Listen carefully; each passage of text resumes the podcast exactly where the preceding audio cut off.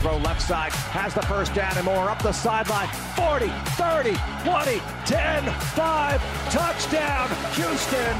There is no off-season for your Houston Texans. Game day is every day. Now, it's Texans All Access.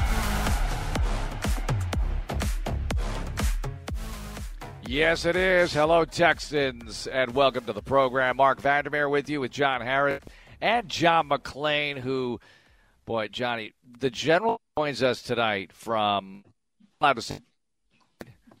top secret, like the Camp David bunker or anything. Some lair somewhere, the general okay? Lair. Yeah. It's, all right, so he's texted me pictures today of the Chesapeake Bay views and vistas and whatevers, and it is just so nice. And you can just see temperatures in the mid-70s. You can just tell by the photos. It was just perfection, and he deserves this, but it's great to have him on. And, General, good evening. How are you tonight? Guys, I'm doing great. I'm coming to you from us. I can hear you fine. I'm coming to you from the front porch of our cottage that we've had done on the Chesapeake Bay, looking out at the water. General, what's your itinerary for? Are you there for a week? What do you got going on? I'm writing right now, John, a column for Sunday about the wide receivers and how everything seems to be up in the air other than Brandon Cooks, who's going to be inside, who's going to be outside, how quick can Nico Collins develop as a rookie who opted out his last year at Michigan, and the relationship they need to build that they started on an off-season program with the quarterbacks, specifically Tyrod Taylor, as they get ready for that first game against Jacksonville. Well, since you brought it up, since it was brought up, we're talking about Kiki QT a lot lately and the fact that, hey, he finished pretty strong with the last five games, averaging 5 catches, 72 yards per game, when a lot of other guys were catching a lot of passes as well as they were throwing the ball a ton productively. So Kiki had a pretty nice finish here. Randall Cobb comes back healthy. Is there room for those guys? Boy, I'll tell you what, John, I don't know how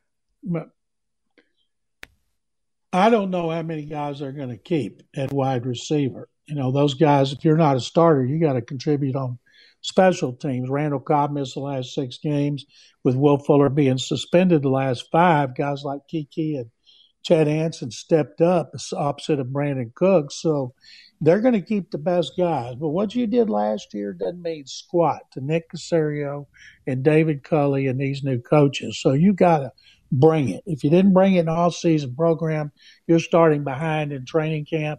And so if they have enough guys that have to be on the team, they'll cut back somewhere else. And, you know, to score, you got to have guys that can catch the ball. If you think about this, 2 years ago at this time, the wideouts were DeAndre Hopkins and Will Fuller.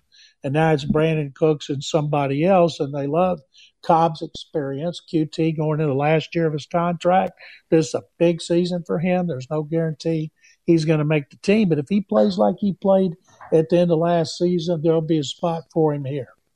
John, when you look at the veterans that the Texans brought on, Chris Conley, Alex Erickson, Dante Moncrief, Andre Roberts is more the returner than he is a receiver.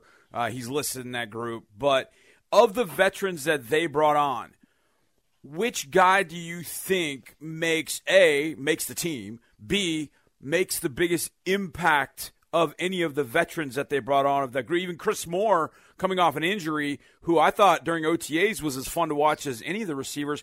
Who do you think of that group could potentially make the impact that they're looking for out of a veteran wide receiver?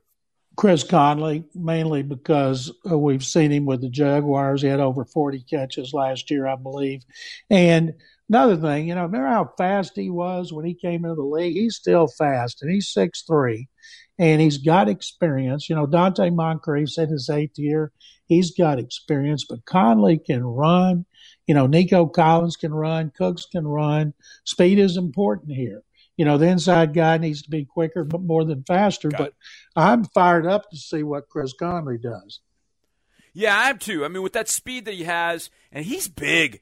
General, I remember when he came for a visit as at the University of Georgia, when he was at the University of Georgia going into the draft, I remember him coming for a visit. We arrived at about the same time, and I looked at him. I thought, is that Todd Gurley? I mean, he's absolutely massive at that point.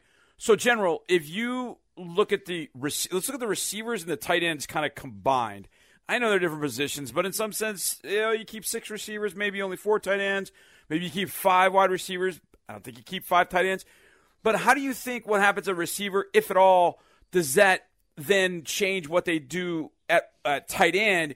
Because Brevin Jordan could flex out and play a little bit of a big wide receiver. Jordan Akins, we've seen do that before. How do you think those positions are linked, if at all, with the numbers that they decide to keep because of the guys they have at tight end, guys like Brevin Jordan, Jordan Akins, that could play receiver?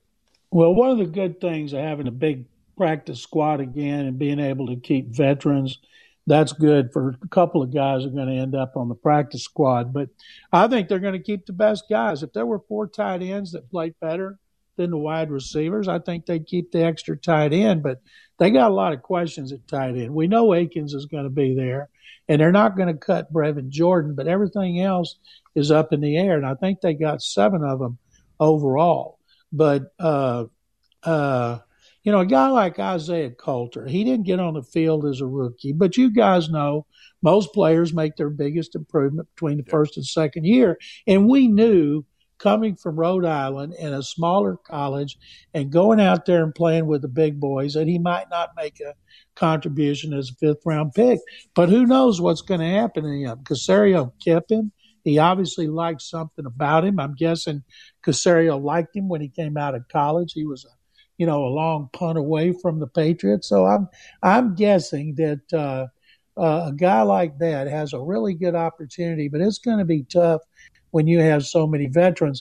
And of all the receivers and the tight ends, the one I am most intrigued to see is Kahale Warring, because Waring hasn't done squat for 2 years, but he's still on the team.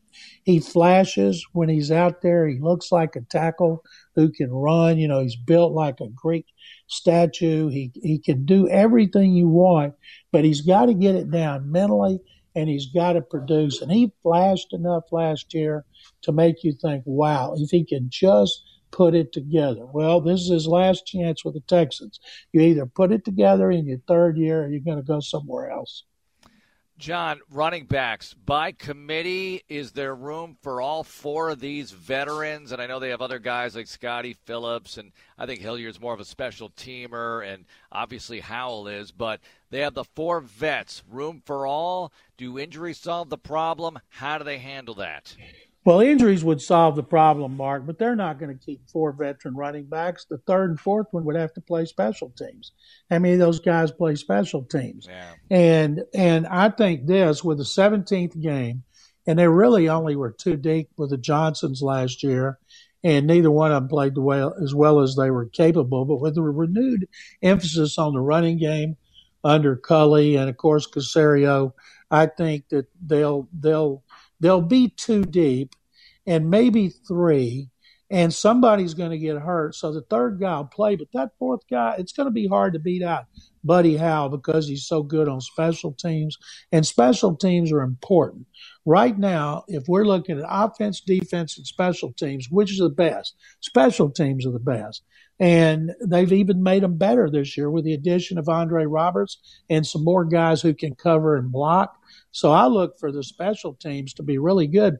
Wade Smith said on 610 last week he thinks the special teams can be good enough to win a couple of games, and that would be great, especially if Andre Roberts can give the offense some field position that it's been lacking, because the return game was almost an afterthought. So Caserio signs a Pro Bowler, and I can't wait to see the special teams. You know, it's not going to matter what we see at camp. I want to see them when they start playing preseason games. But any of those backups, they better be able to contribute in that area, because if they ain't going to be able to do it, then that's going to figure prominently in whether they stay or go. John, you mentioned it a second ago when you said the Johnson & Johnson, David and Duke Johnson. Duke's not signed with anybody. Is that surprising at all to you? It is. Yes, it is, because 2 years ago I thought Duke was good. You know, the Bill O'Brien gave up third-round compensatory pick to get him. And then last year he didn't play very well, but not many Texans played very well. And Duke will get a job somewhere when somebody gets hurt. And I started thinking if David Johnson could stay healthy, you know, last year he would have had close to 1,000 yards rushing, close to 500 yards receiving, and about 1,500 yards and double-digit touchdowns if he played all 16 games based on the pace. Now, I don't see that happening this year because I think the wear and tear of having a prominent running game that's a key part of the offense is going to cause the guys to get injured, but I would love to see what Johnson could do for 16 games. And the running back I'm most excited to watch is Phillip Lindsay because he's young. You know, he had 2,000-yard seasons. He got hurt last year. He got cut. He's got something to prove because he grew up in Colorado. He was such a big deal in Denver, a very popular local kid, undrafted free agent, and they told him they didn't want him anymore. So he's coming to camp with a big chip on his shoulder, and it wouldn't surprise me if he doesn't end up being the starting running back. Interesting. General, we'll get back to some more Texans camp tidbits here, but I tweeted this out, and I thought, man, back in the day, camp would have already been underway for several weeks now, at least a couple. So take us back, and I know we talk about this maybe every year, but I think it's very interesting, to the days when training camp would begin in early July, I believe, and they would ramp up for 6 preseason games.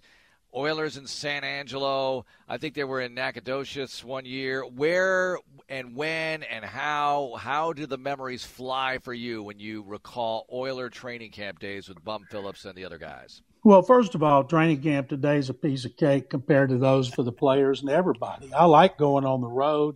It built camaraderie. I used to have a lot of fun. The media, we'd go to dinner. We'd go to movies. We'd go have a few beers at night. We'd play golf together when we had a chance to do it. A lot of times on Sunday when they were off, the coaches would play golf with some of us, and it was a lot of fun where you really got to know people.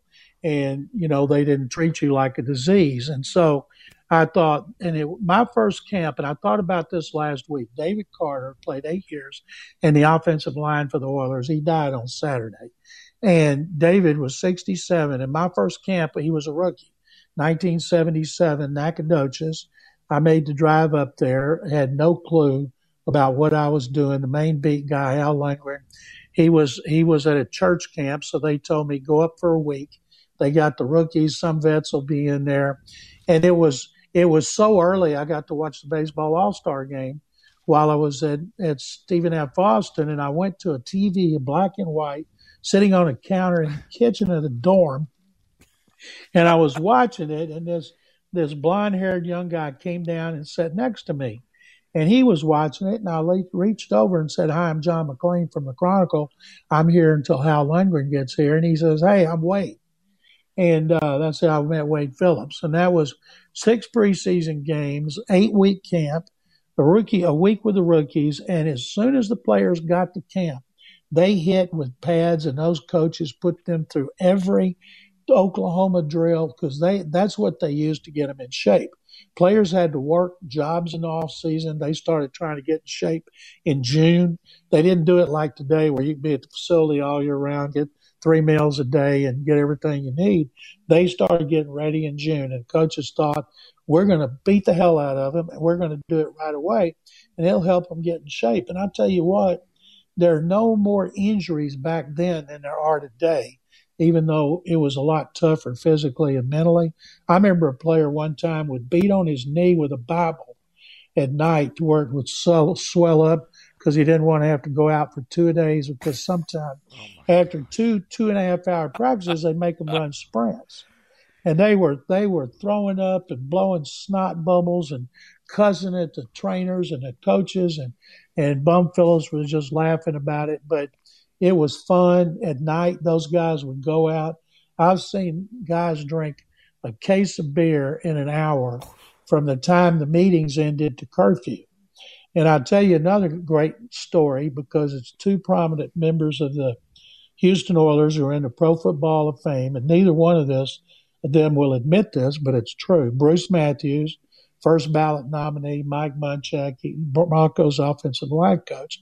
I think it was 86. We're in San Marcos. And, no, it was like 90 or 91. Jack Pardee called Steve Watterson, the strength and rehab coach, to his room at the dorm. And he took him to the back, opened the curtains, and said, "See those things? See that furniture flying off the balcony? You want you to go over there and tell Matthews and Munchak to quit competing to see who can throw the furniture the farthest." And Watterson said, "Me? You don't want to do it?" He said, "I'm the head coach, and I'm telling you to do it." So Watterson tells his story going over there and knocking on the door and telling Munchak Matthews they got to quit competing and turn the lights out and go to bed and get ready for 2 days. General, back in the day, what did they do in the spring? Anything at all? Like when the season was over, it was just over and they didn't see him again until the beginning of training camp? No, they had an off-season program, and like in 1993, Buddy Ryan came in as a defensive coordinator, yep. And he wanted to make the defense tougher. And one of the things he did, the media used to go over and watch this, he would have the players out there in shorts and T-shirts and lining up and going through drills. And he had them hitting each other, and they'd get in fist fights. And we could write about it. I remember seeing guys go into the locker room because their face was bloody and clean it up and come back out. And Lamar Lathon, U of H, number one pick in 1990. Lamar was, who still lives in Houston. He was built like a statue. And he came in, he played defensive end, outside linebacker. Well, Buddy thought he needed to get tougher mentally. So he dropped him down to about fifth on the depth chart. And he didn't have enough linebackers to put ahead of him. So he moved Joe Bowden, who's with Eddie George's new staff at Texas Southern, yeah. And he put him in front of Lamar. And those guys used to get in practice before they lined up about who was going to line up first. And the coaches just ate it up. When Glanville was there, he loved for his guys to get in fights. One time, Lamar Lathon and a guard, Kevin Donnelly, in training camp in San Antonio, got in a fight on the field. And then it went off the field.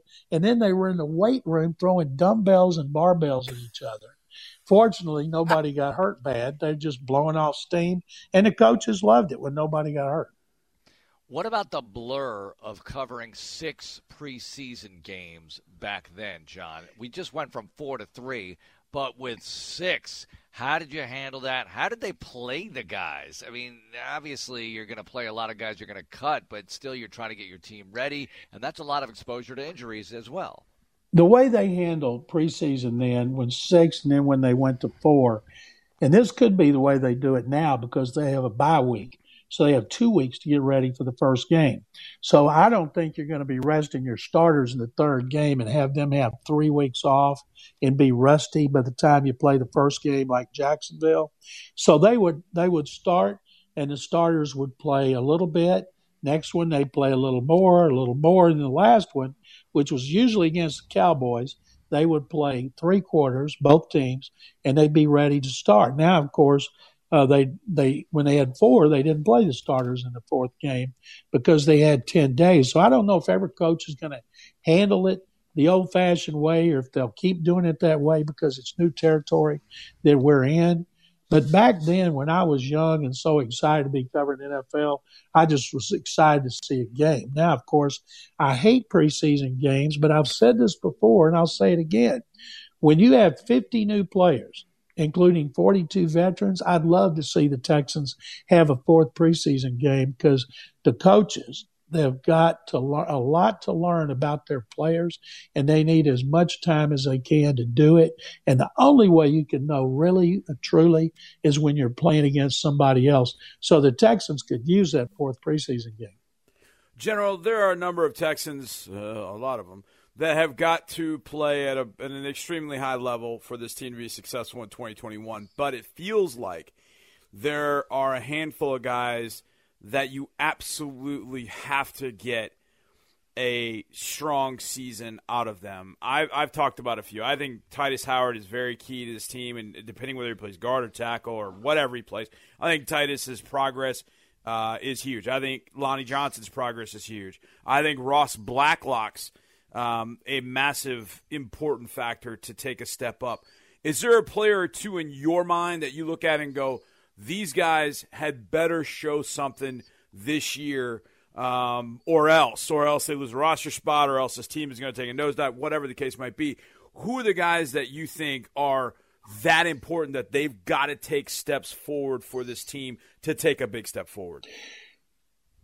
Well, first of all, I'm going to tell you all a story. One time I was talking to Al Davis at an NFL meeting about the old AFL days. He talked to me because I loved the Oilers back when I was a kid, and he was assistant coach for the Chargers under Sid Gilman when they played the first two championship games that the Oilers won. And one time he told me, he said, you can't win if you can't score. He said, I want guys that can score. He said, I want a quarterback who can throw the ball down the field. I got to have a running back. I got to have receivers who've got the speed to get downfield and a tight end to work the middle.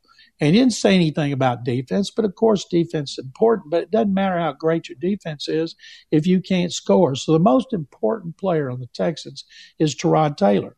And the problem with Tyrod, the last two times he's been a starter, he's gotten hurt both early in both seasons. So if that happens to him three times and you've got Jeff Driscoll or Davis Mills, I'm guessing if he's out a long period of time, Caserio's going to sign another veteran quarterback. And so we know what they have with Brandon Cooks.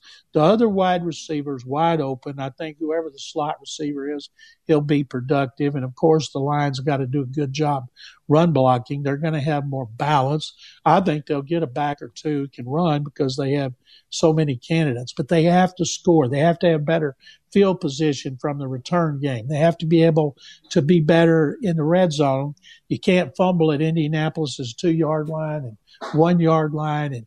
And then defensively, you know, you think about all the one-score losses they had last year. I think it was 8 or 9.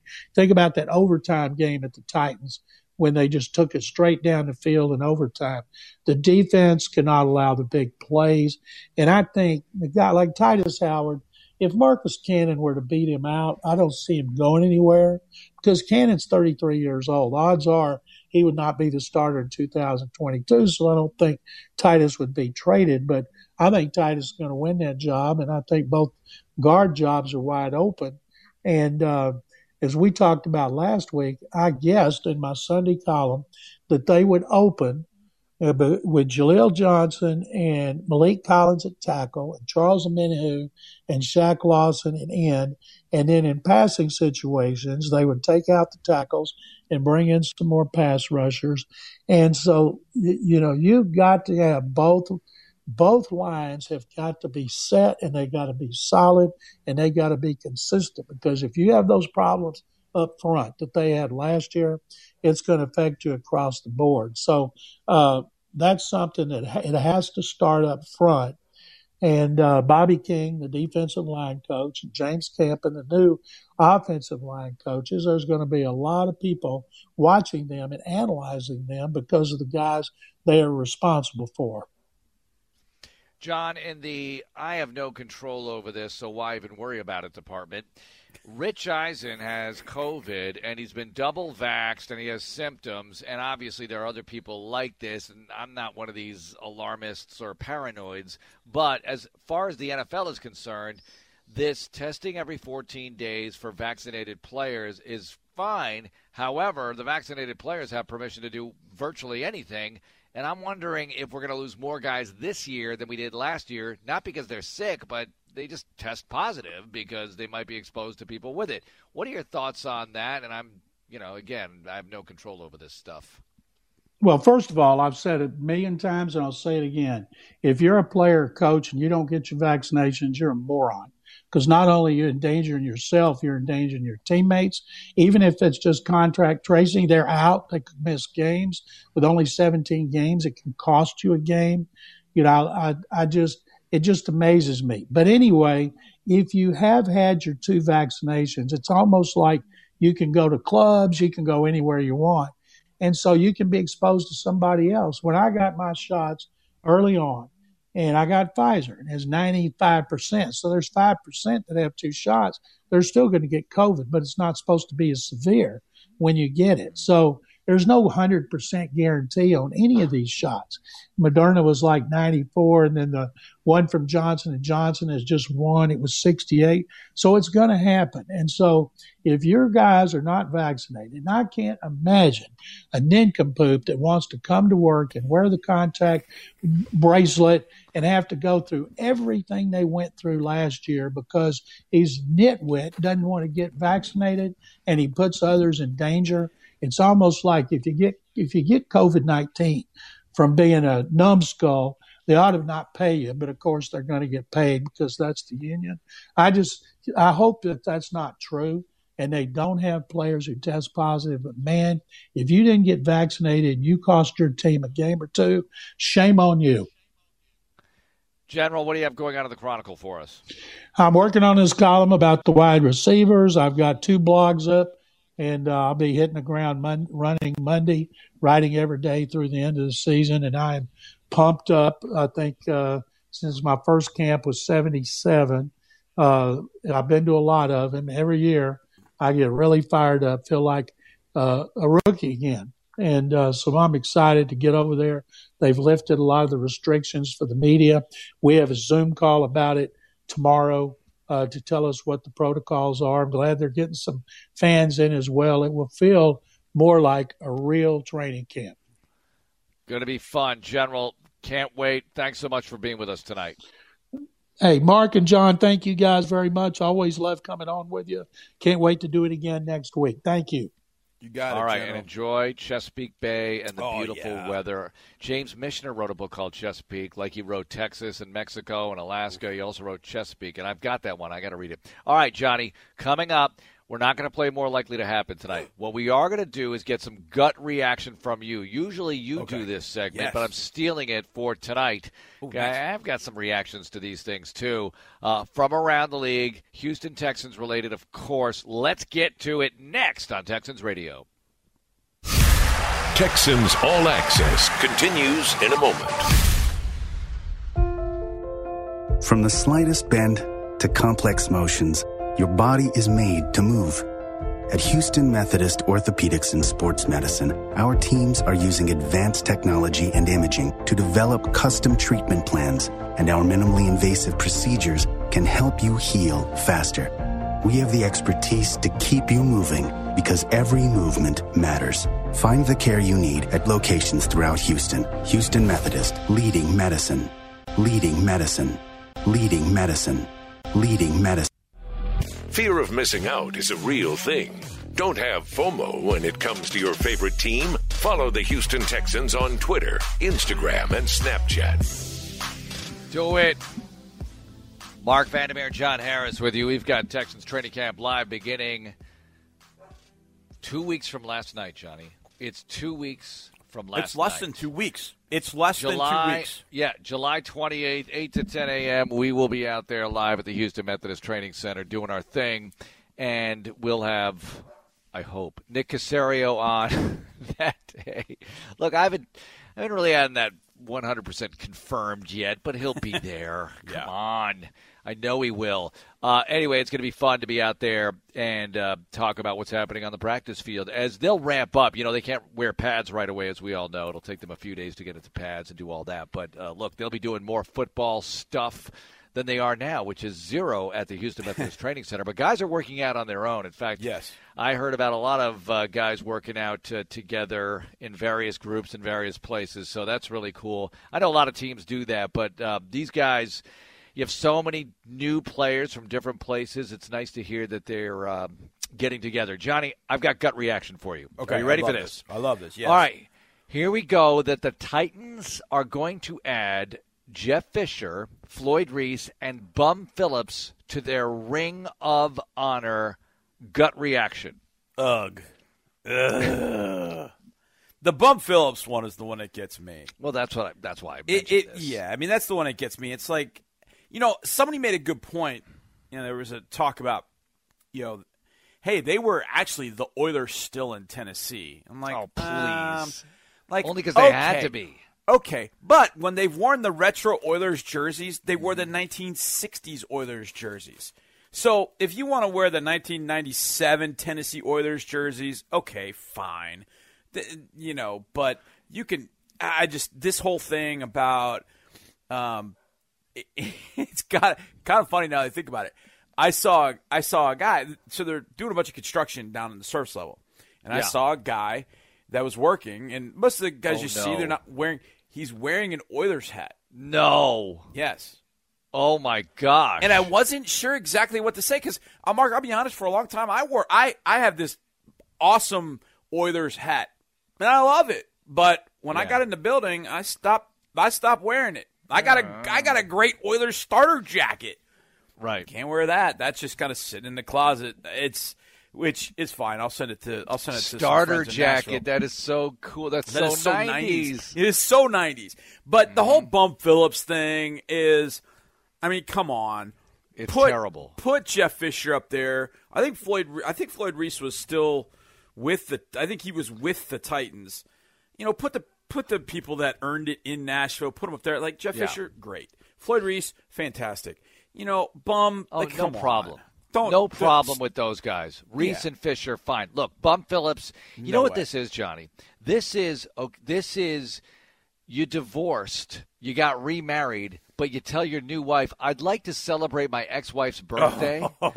Even though she's not here, I want to celebrate it in our house. Okay? That's what that is. That's exactly what this is. That's exactly what this is. And when you said, oh, well, they had the Oiler name in Tennessee. Yeah, but that's like – I couldn't. It's a woman, the equivalent of a woman divorcing, and she couldn't get the name changed right away. Yeah. All right, and that's why the name hung on. It wasn't like they took great pride in wearing the Oiler jersey in Tennessee. They wanted to change that baby as quickly as possible. To their credit, I understand wanting to start a new history in Nashville. And guess what? Since you did.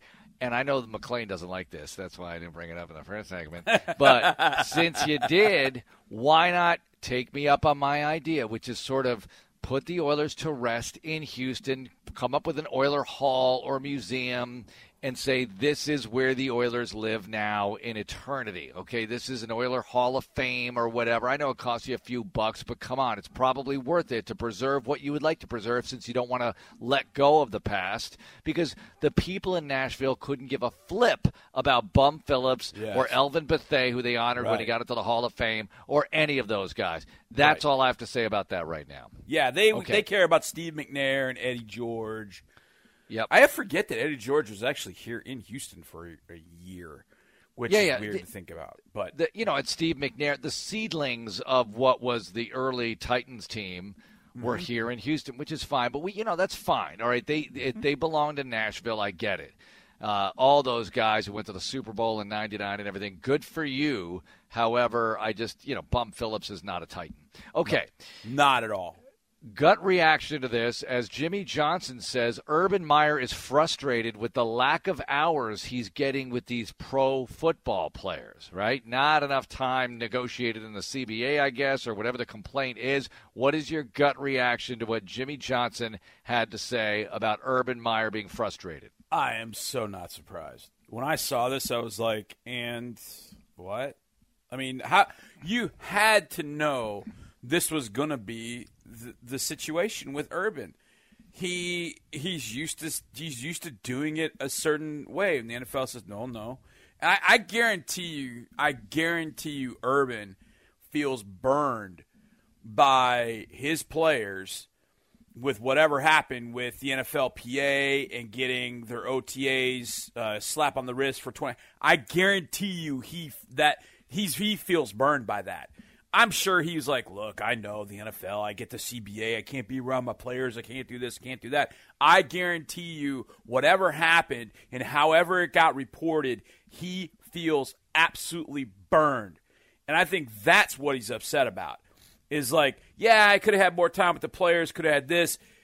But what he's not saying is, man, somebody ratted me out or that shouldn't happen. Hey, if the players are there, we should be able to do certain things. Look, Urban Meyer, I don't think this is a secret to anybody. Urban Meyer has always done whatever Urban Meyer wanted to do. Urban Meyer, my buddy was a sideline reporter for the Gators.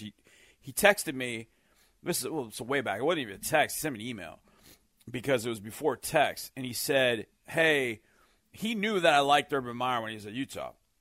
And so when he signed, when Urban Meyer went to Florida, he asked me, he said, "Hey, what do you think of Urban Meyer?" I said, "Man, you guys are going to love him. You're going to love him." He gets up at his initial press conference, his inaugural press conference as a Gator. He talks about all this great stuff. He talks about discipline. He talks about all this stuff. And I called up my friend and I said, "Yep, see, this is exactly what you guys need in Florida." So then they have this true freshman who showed up early. His name, I believe, is Avery Atkins. And he is a whale of a player, but he is a nightmare off the field. I mean, and for Urban Meyer teams at Florida, that was pretty much par for the course. And, I mean, Mark, he was a huge problem. He had been arrested twice. I think one of them was shoplifting. I think he was stealing from guys in the locker room. And the coaches are like, "Look, Urban, you said, you know, discipline's got to be our thing." And Urban's like, no, we got to keep him. We got to win. We got to keep him. We got to keep that guy. But wait, you said at the press conference you were going to, like, you were going to do things a certain way. Right. Like, this is the Gator way. He's like, no, we're sticking with this guy. And they ended up going to the fall, and he ended up doing something else. And eventually Urban had to get rid of him because it just got to a point where it was way, way left. But he kept the Pouncys. He kept Aaron Hernandez. Percy Harvin was an issue when he was at the University of Florida, even though I like Percy, and I think that Percy's got some – he's got some demons that he had to kind of work through. But he gave all those guys second, third, fourth, fifth chances. Mm-hmm. And the guys that got arrested on campus, I mean, it was just ridiculous. Urban has always done what Urban wants to do. And now he's under the same rules that everybody else is. Oh, you can say in NCAA, "Oh, everybody's under the same NCAA rule." No, they weren't. No, they were not. In the NFL, everybody is under the same rules, and everybody is watching, including the NFLPA and the NFLPA's players, basically. Right. The players are unionized, so you can't get away with too much. Remember Tom Coughlin going to the Giants and trying to abandon spring practices, and immediately the players turned him in, basically. I mean, that's what happened, because how else do people find out about it? So Urban apparently, allegedly being frustrated with limits on players' time. My response to that is every college coach I've ever worked with in football or basketball or baseball even complained about the lack of hours they had with players because of the NCAA rules, right? Yes. Oh, in the spring, we only get them for X number of hours a week, and we only have X number of practices. Always and then during the week, in the fall, they're always crying about the lack of time they get with their players. And I'm thinking, well, why would he be frustrated here since really in the spring, when you do have them, you have them all day basically, right? Mm-hmm. When do you get these college players all day? I guess when you're at Florida or Ohio State or maybe Utah. Or maybe Bowling Green too. Other than that, you don't get them every day, allegedly. Right? So you're right that if you don't get turned in college, maybe they don't know. Yeah. The other thing about college that's interesting to me is now you have all these 7-on-7s, whatever they do in the summer. Guys are on campus all summer long. This was not the way 30 years ago, 25 years ago. Now they're on campus all summer long, basically. You want to go on vacation with your parents? Forget about it. Even my kid playing freshman high school basketball, going into a sophomore year, rising sophomore, they've done a lot of stuff this summer, not with the coach officially, but AAU ball. It's all your choice, right? Yep. But it's like, you choose to pack your parachute when you get on the plane because you might need it, right? Yep. Or when you jump out of the plane. So it's an interesting sports world we live in. I remember stories about Judd Heathcote, the basketball coach at Michigan State, Magic Johnson's coach, and you're not allowed to watch your players prior to the start of Midnight Madness at the time, the practice sessions. But he would be like, I'm just watching my team. Sorry. I'm sitting here in the bleachers, and I'm going to watch my team. And he would tell anybody who would listen, and nobody challenged him on that. And I would imagine that goes on a lot of places in the country. Now the rules are different. I get it. You can go on these international trips. The point is this. I guess in college it's a little bit more of the Wild West. In the NFL, you are right, my friend. It is so much more controlled. Mm-hmm. So we got to remember that. Okay, I got a couple more for you from around the league, and we'll get you ready for camp. It's coming up less than 2 weeks. It's Texans Radio. Touchdown! Texans Radio continues in a moment. Two is better than one. How many times have you heard that one? More than once, I bet, because it just adds up. For example, there are two, not one, great reasons to fill up with Chevron with Tecron. Number one, unbeatable cleaning power. And number two, or maybe this should be number one, unbeatable mileage. Plus, Chevron puts Tecron in every grade, every gallon of their gasoline. So that's three unbeatable reasons to go with the one and only Chevron with Tecron. Care for your car. Care for your car. Going somewhere? The Texans mobile app. Don't leave home without it.